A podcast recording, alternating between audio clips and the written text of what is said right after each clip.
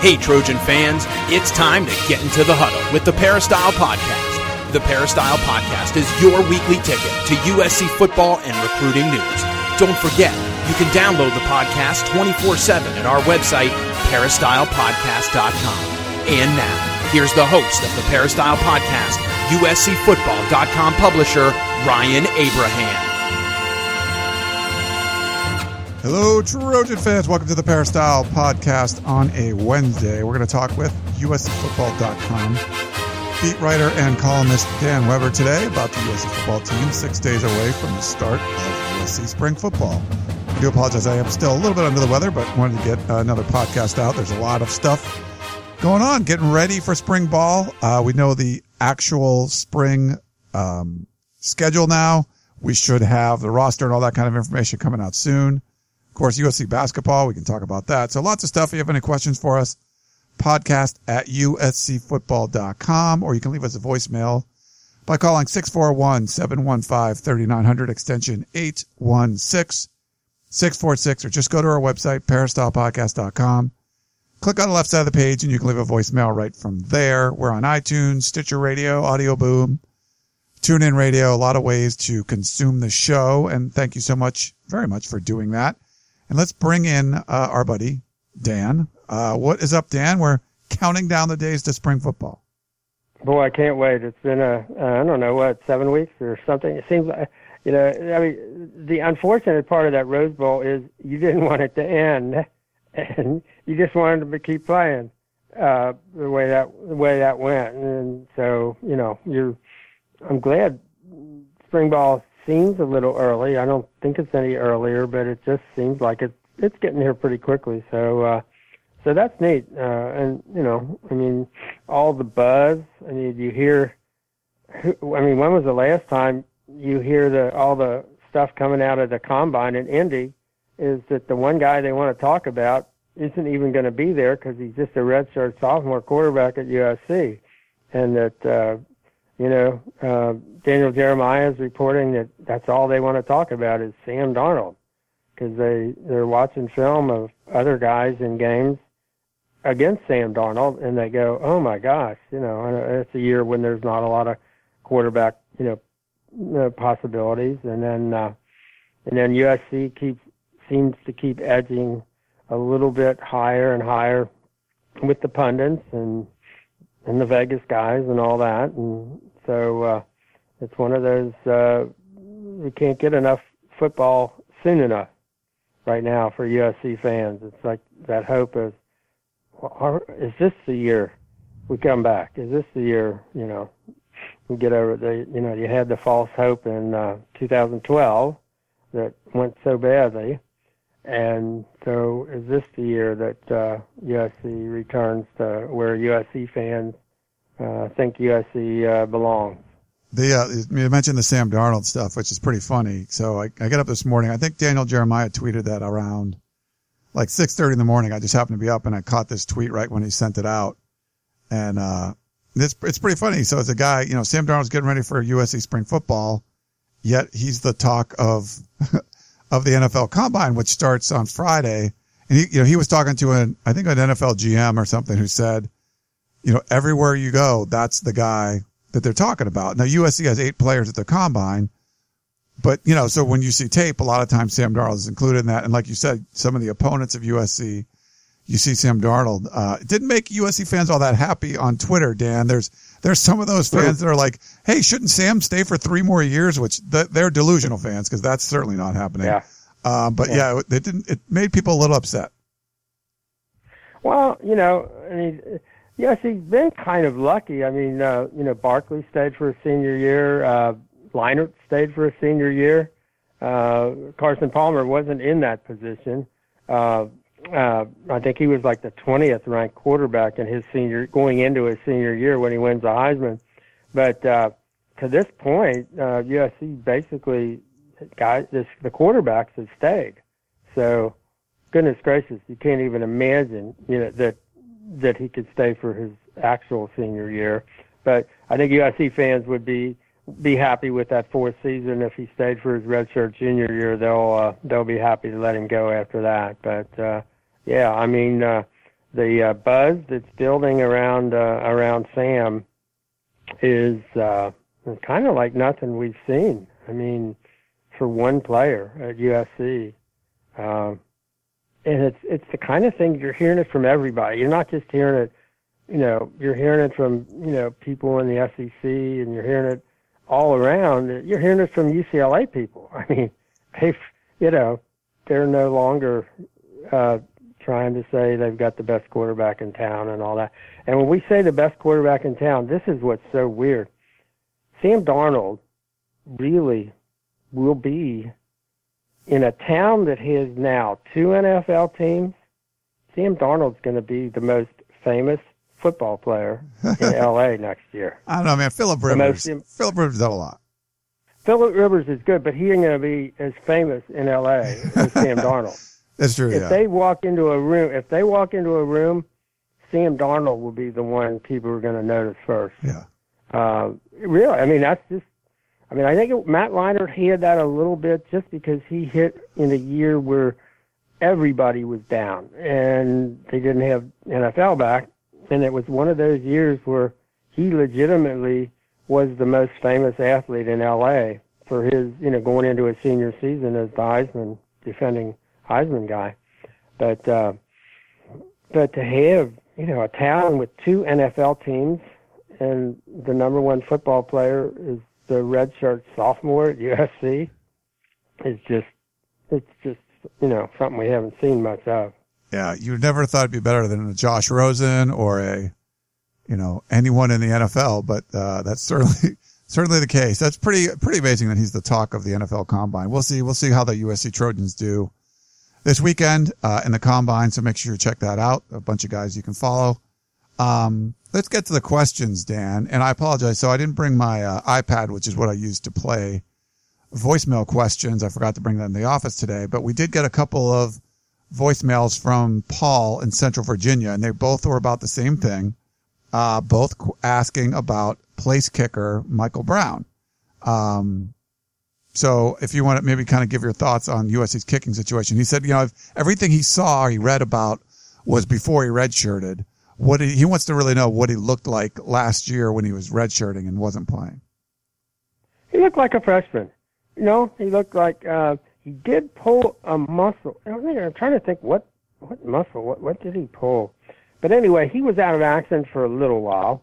Uh, got a strong leg. Uh, I think he was anxious at times. Uh, you know, maybe tried to kick it maybe before it was there. Just the whole, you know, getting comfortable, getting relaxed, you know, fitting in. I mean, I think as it turns out now, USC is very fortunate that they scholarshiped him a year ago.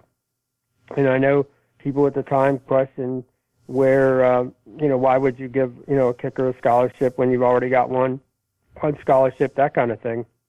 But yes, he'd be kind of hurting right now because we really don't know what the you know situation going forward is going to be for Matt Boermeester. You know, is this something that can be resolved in the spring? Is it something you know hangover in the summer? You know, is there a possibility for you know some sort of resolution you know in his favor by next fall? We have no idea. But if that were the case, you know, you'd be going without a kicker, without you'd be, you know, having tryouts because uh, it's just not exactly, you know, you can recruit somebody in, in you know late January. Uh, so, so having him here and having him had uh, a year of of you know practice, and and they go, you know, kind of semi live when they go, uh, you know, when they do when they do field goals, for example, and they get a rush, and uh, they'll alternate between Boermeester and Brown, and uh, you know, I, I just think it was the kind of uh, experience you expect for a freshman. I think he's got a pretty good leg, uh, uh, pretty good distance, kickoff distance. I mean, I think USC got used to having a guy drive the ball into the end zone, and I think on balance, that's a far better thing to be able to do than to try to directionally kick it, you know, short of the goal line, uh, you know, to one of the, you know, the pylons. So I just think, um, I think he's got a chance to be that guy who can drill the ball into the end zone regularly. Uh, but uh, but I we'll have to see. I mean, I, I think, and I mentioned on one of the posts today. Uh, this is how. This is why they practice. This is why they have spring football. This is why they work out in the summer. This is why they're going to be, you know, going at it next August to get you to the point where um, where you're able to contribute. Uh, took Matt, you know, Boermeester a couple of years to to get to the point where he, you know, could contribute and be the difference, for example, in the Rose Bowl.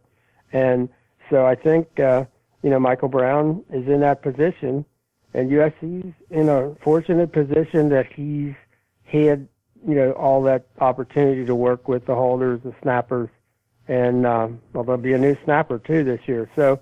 Uh, there's going to be some work, uh, you know, that needs to be done this uh, spring, and then they've got three months through the summer until you know August gets here to really, you know, and that's the stuff you can work on on your own. And it's it's great to have a scholarship, you know, caliber athlete to be able to do that with. But uh, but I think he's got a shot, you know, to be somebody that will win football games for you.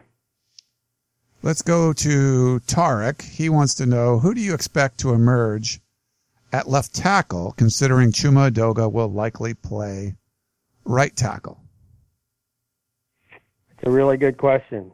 Uh, I, I, just I don't know that we know. I mean, I think there are all kinds of you know what if I know Toa said that, for example, he's not going to be cleared totally until after spring ball but he will be able to snap. Uh, you get a sense of he goes to center, Nico goes to you know left tackle. Uh, that would be one way of doing it, or you know just Toa go to left tackle. And I know there you know people who contend that he'd rather be you know guard or center. Uh, is Chris Brown uh, you know suited to play outside, or is he really uh, is he a guard? Um, I just I think there's going to be some you know mixing and matching uh, and and see you know what what works the best. Uh, but I'm not I'm probably not that position is really going to be hard to guess because again Toa's not going to be here uh, you know competing fully in the spring. So I don't know that they can do the you know the complete mix and, and match. I know the the one guy who they who Tee Martin went out of his way uh, before the Rose Bowl to say had shown up in the two weeks previous, you know, prior practices was uh, Roy Hemsley, who looks like he should be able to be a player. I talked to Roy a little bit about it. He said he finally realized how physical the game is at this level, and if you're a big guy who's you know been able to you know survive on just being a big big athlete, uh, that's no longer good enough. And he said he it, it all clicked for him. So, and the fact that T picked him out and said he's really uh, shown up the, the two weeks of bowl practice makes me say, well, we'll take a look at him. And you know, which side I don't know for sure.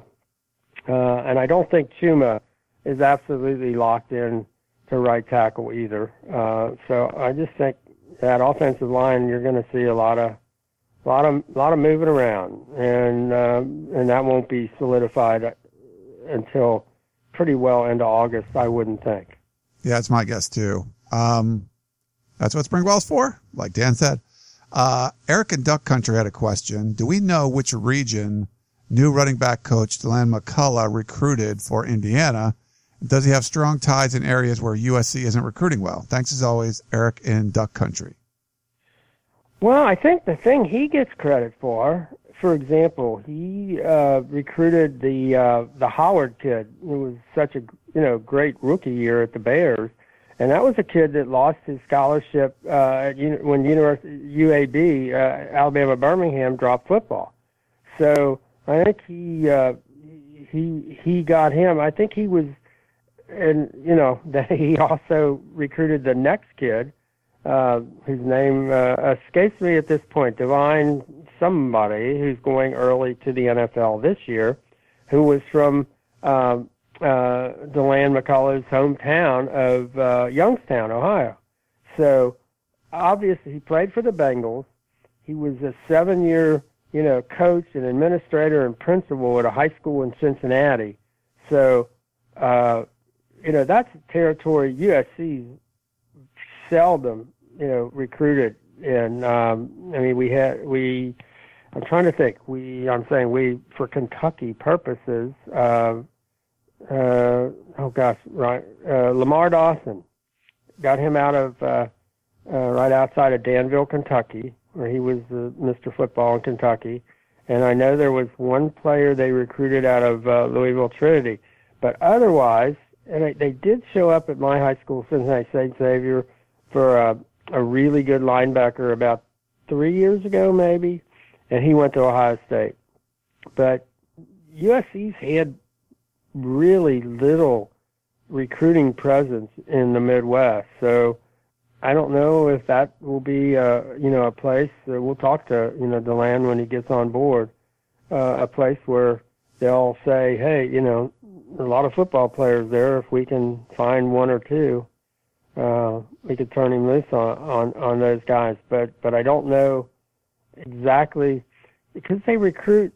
They don't just, just recruit territories you know, they recruit offensive guys recruit one way and defensive guys recruit another way. And some of it is positional and some of it is, you know, I mean, USC, you might have uh, Tee Martin recruiting a defensive guy just for, you know, it makes the most sense.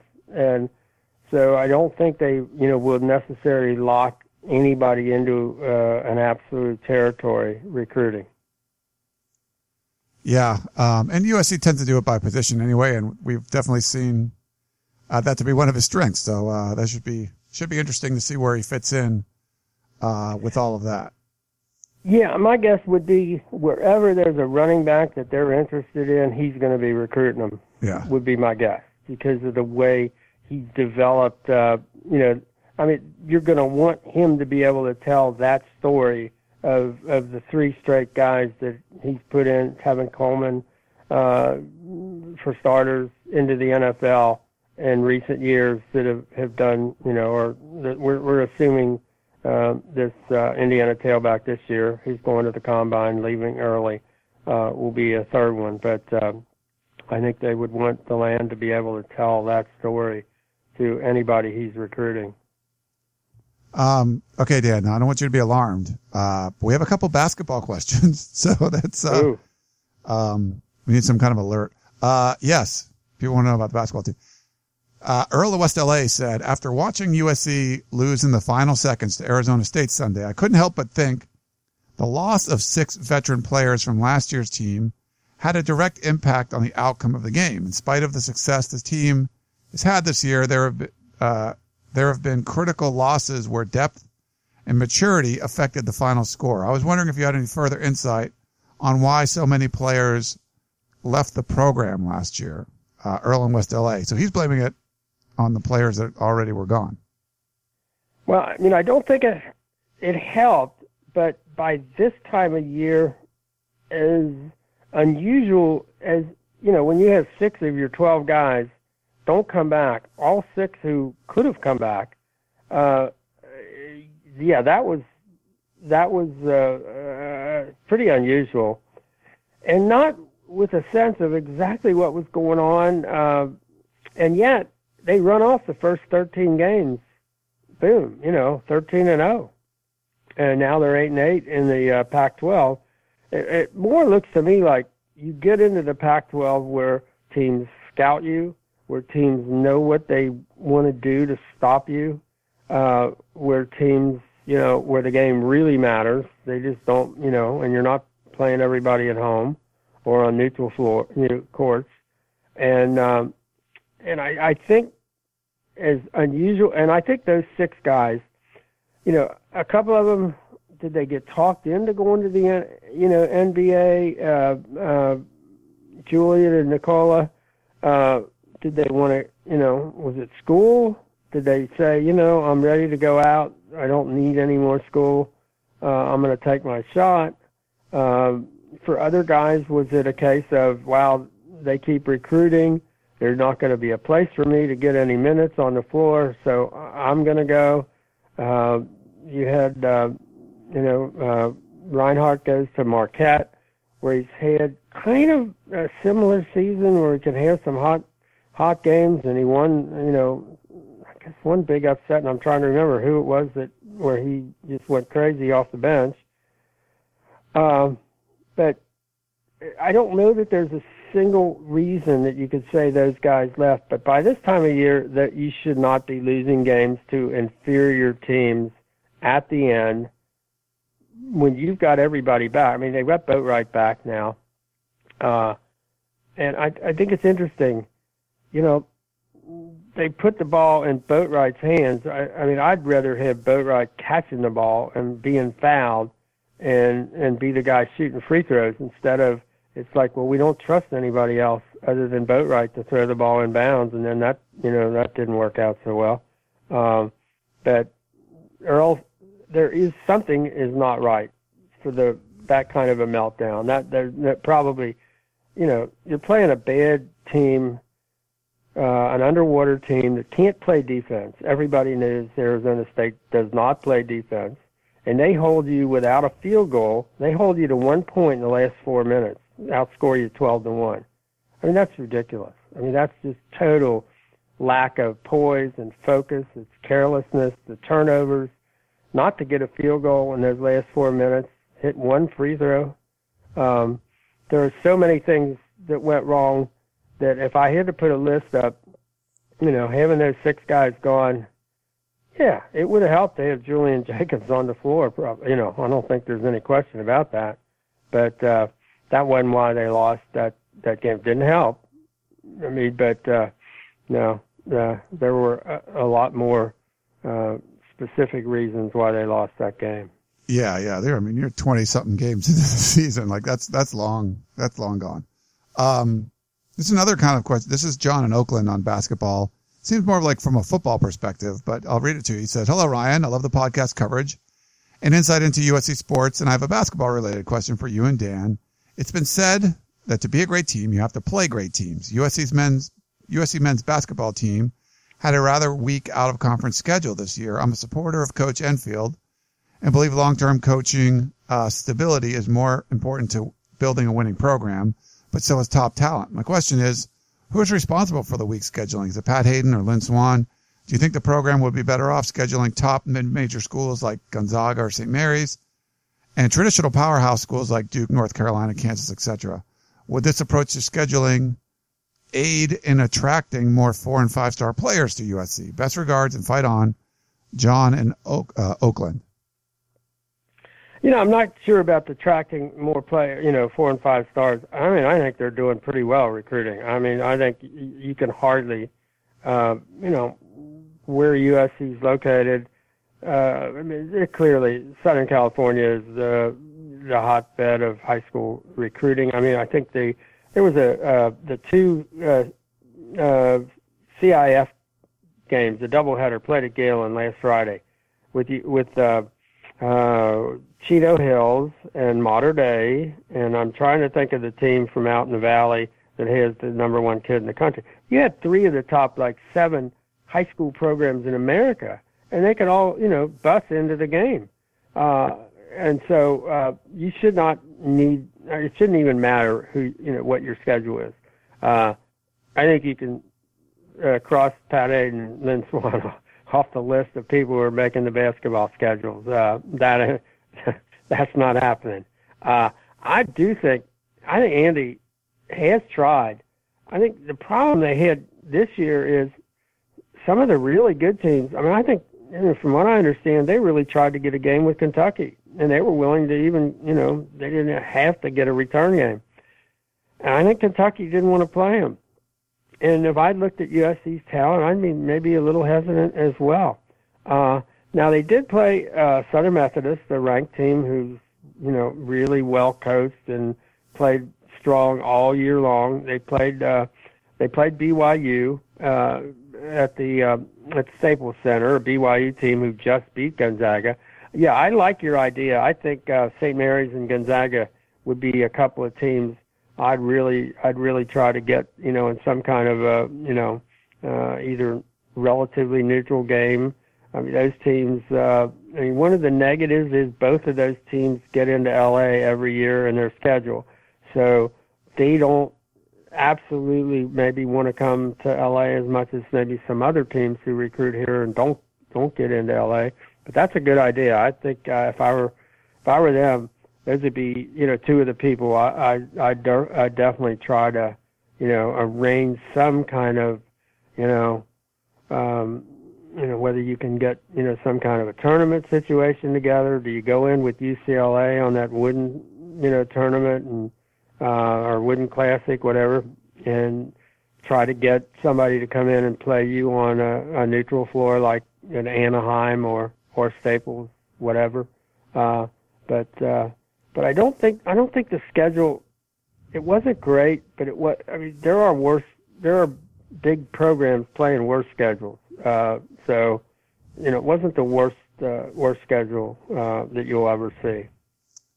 We got a couple more, Dan, and the, these are more of the uh, NCAA uh, variety, and people just seem to love to talk about that stuff still. Um, so we, I saved them for the end. So if you, if you hate hearing about this kind of stuff, cause we get, we get people that like always want to hear about it. And then other people like, I never want to hear about it. So sorry, we get the questions and we're just trying to answer them. Um, AGW wrote in, he had a two parter. He said, what do you think it would cost USC to buy out the Pac 12? And then after McNair finishes uh, whipping the NCAA, does USC maybe go to the NCAA and say, uh, no lawsuit, but get us out of the Pac 12 at no cost to us? That's AGW.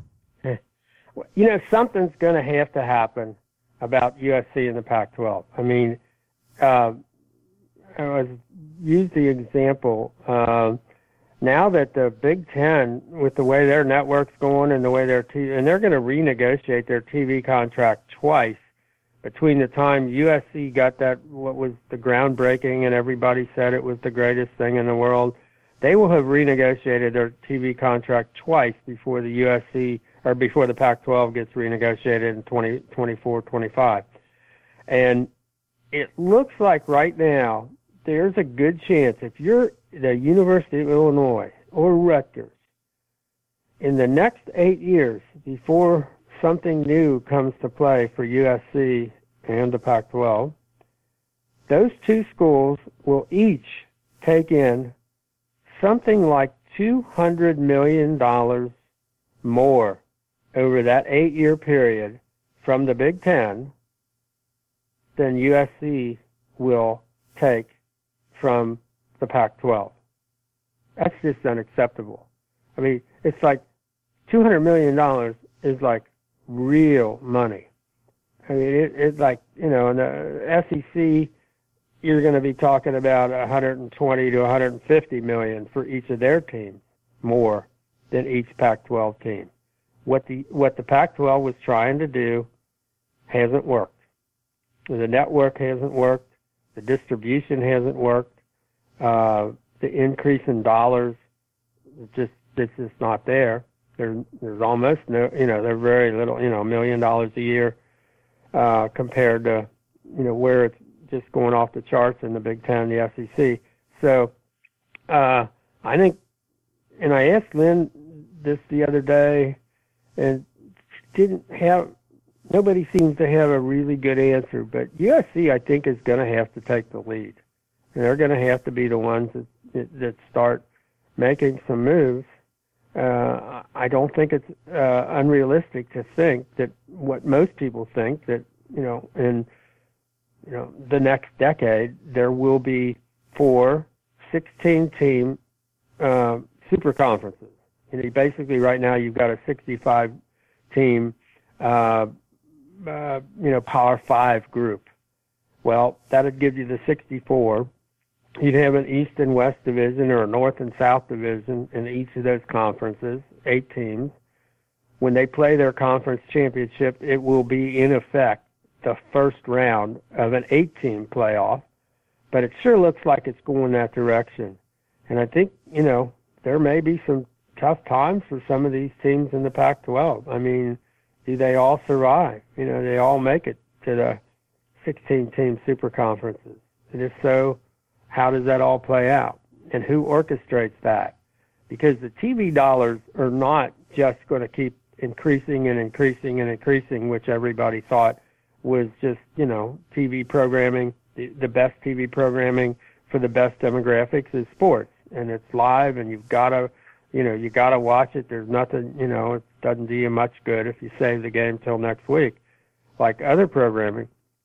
So, uh, and then all of a sudden you see ESPN losing millions and millions and millions of subscribers. They're not going to have the money, uh, to keep pouring in extra dollars, big, big extra dollars. And, and maybe it'll be a case of a few programs and a few conferences get the big bucks and the rest get less. And, you know, in order to give big bucks out to the big conferences, they're going to have to take the other conferences way down. That would not surprise me if that happened.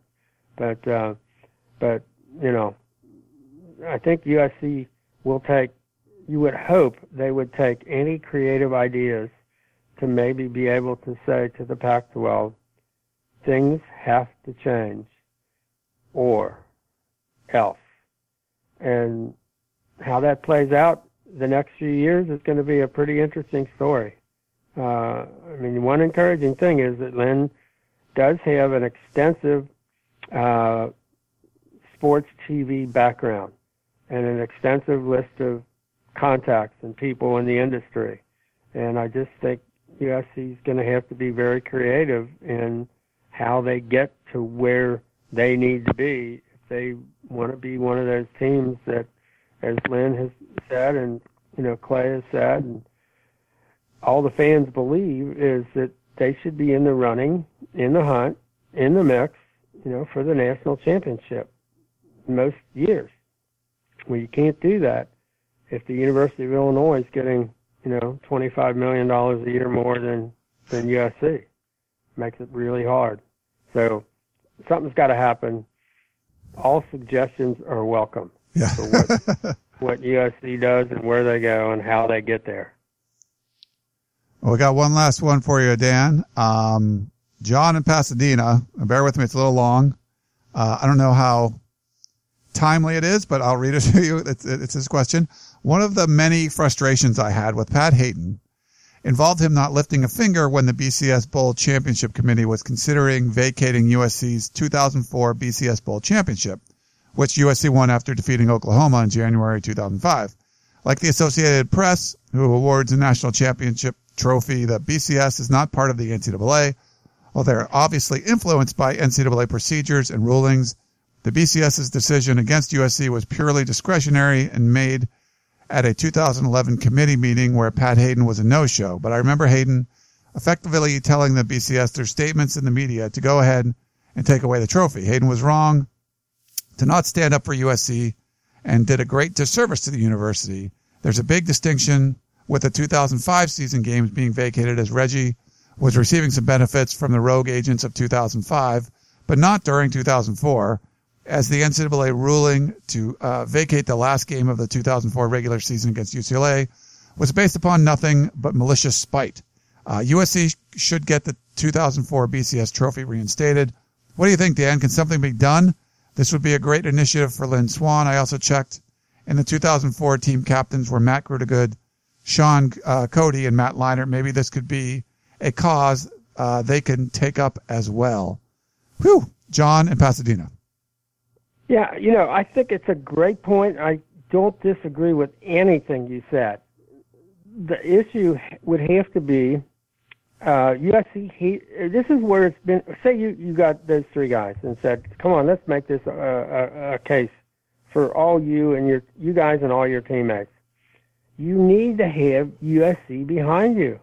You need to have the power of USC, the uh, you know, prestige, the uh, you know, everything that USC stands for behind you. They would have to say, this was, you know, this was done out of spite. This was virtue signaling in the worst way, and God only knows if you know USC wasn't virtue signaling, signaling as well.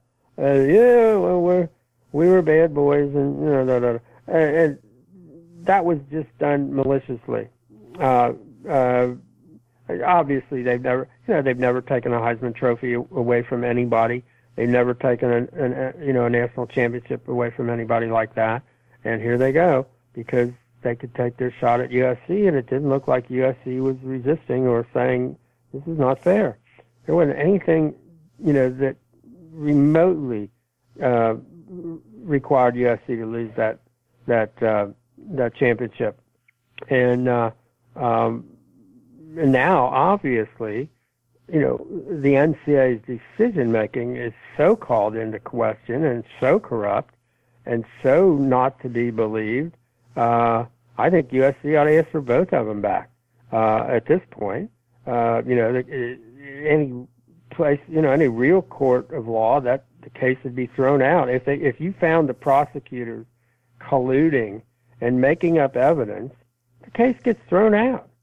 I mean, and, and one would love to see USC now that they've made the six billion dollars and they got it early in their campaign for USC, and they're extending it. You know, they're extending it for another three billion for three more years. I'd like to see them. I think it actually would help their fundraising if they made a stand and said, you know, with the McNair case coming up uh, for trial uh, in the near future, and we say near future in this case, another year and a half is probably still the near future, uh, to coordinate it, you know, with that uh, and say, look, we're gonna uh, we're gonna defend our good name. We're gonna we we got railroaded. We didn't realize it at the time. Now we do. Um, and the NCA better make good. And and one of the things the NCA ought to do is remove all the asterisks in the media guide, reinstate Reggie Bush, uh, uh, and then and then make the case where the NCAA is required to write a letter to the BCS saying we call into question our own you know, this is after the trial, like you said, you know, after the trial, we call into question our own, and that ought to be part of this. Some way you wish USC could get in on on the trial, so that they could, you know, say part of the settlement ought to be that the NCAA has to apologize to USC and has to put in writing to the people affected that that these things should be reinstated and that they got it wrong and they made it up and um, they're sorry. And I think it's a great idea, and I'm all for it. Well, Dan, great stuff. Uh, questions all over the place. You got the current football team and spring practice starting, but people want to talk about many other things too. Uh, we'll see the basketball team tips off. We're taping this in a couple of hours, so uh, see if USC can take care of business against Washington State at the Galen Center, and then Washington a little bit later on. Um, and then of course the Pac-12 tournament, uh, where they'll likely play like a Washington or Oregon State in the first round. Um, but yeah, the NCAA stuff. Always, always interesting questions here. People are sending in. Yeah, well, this is a perfect week where you can go in every direction. Next week, uh, we're looking at football. We'll have, uh, well, we have. It depends on what day we do it, but maybe we'll have at least one practice in the books, and uh, and we can talk about that.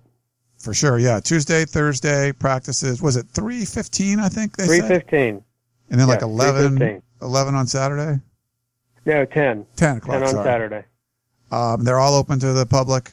Um, so yeah, if you want to come out, uh, we can't really talk to you if you come to practice. We can talk to you outside, but they they limit us. They put the, the media. Uh, I believe I think it's on the north side of the Goux Gate, and then the and fans and family go to the south side of Goux Gate. So we're not allowed to, to mingle with you guys, but uh, maybe before or afterwards. Or with the families. Or with the families. Yeah, yeah. They put that in there. We're, we're not allowed our, to talk to We're in the media pen, as we call it. They're very worried about things that I don't know if you should be worried about, but it's it's funny. Any any, any outside media person comes and they start questioning like, why do they do this? I'm like, yeah, we don't know. They've just been doing it for a while. Really, for the yep. sense of sanctions, you know gee, this, this has been gone for I think a while. Yeah. I don't know. I'm trying to remember. But that's how this all kind of started. So, um, but anyway, great stuff from Dan Weber. Hope you guys enjoyed the podcasting and apologize. My uh, voice is not the greatest, but hopefully feeling better by the time spring ball rolls around and we'll, uh, we'll be rolling and uh, do some more. Might do one more podcast this week if we get Gerard on talking recruiting Not exactly sure, but we'll see. We'll play it by ear. Uh, but if not, we'll talk. We'll certainly talk to you next time. Thank you so much for tuning in. This is the Peristyle Podcast. Most people know that buying or selling real estate is no small undertaking. Understanding the market value of your home, pricing, advertising, closing, and perhaps even selling personal property along the way are all examples of the real estate journey. And Michael Moline Real Estate has the experience to help make that journey an enjoyable one. Southern California real estate inventories are at historic lows, so there is no better time than now to sell your residential property. Whether you're moving into a bigger home or downsizing, personal property is often a component of the real estate estate transaction. Michael Moline Real Estate has industry expertise to help you with both your real property and your personal property as you get ready to transition. Michael Moline Real Estate specializes in properties located on the west side of Los Angeles and the southern San Fernando Valley communities. Allow Michael Moline Real Estate to give you a free comparative market analysis and home valuation so you know how much your home is worth today. Contact Michael Moline at michaelmolinerealestate.com. That's Michael, M O L I N E, realestate.com.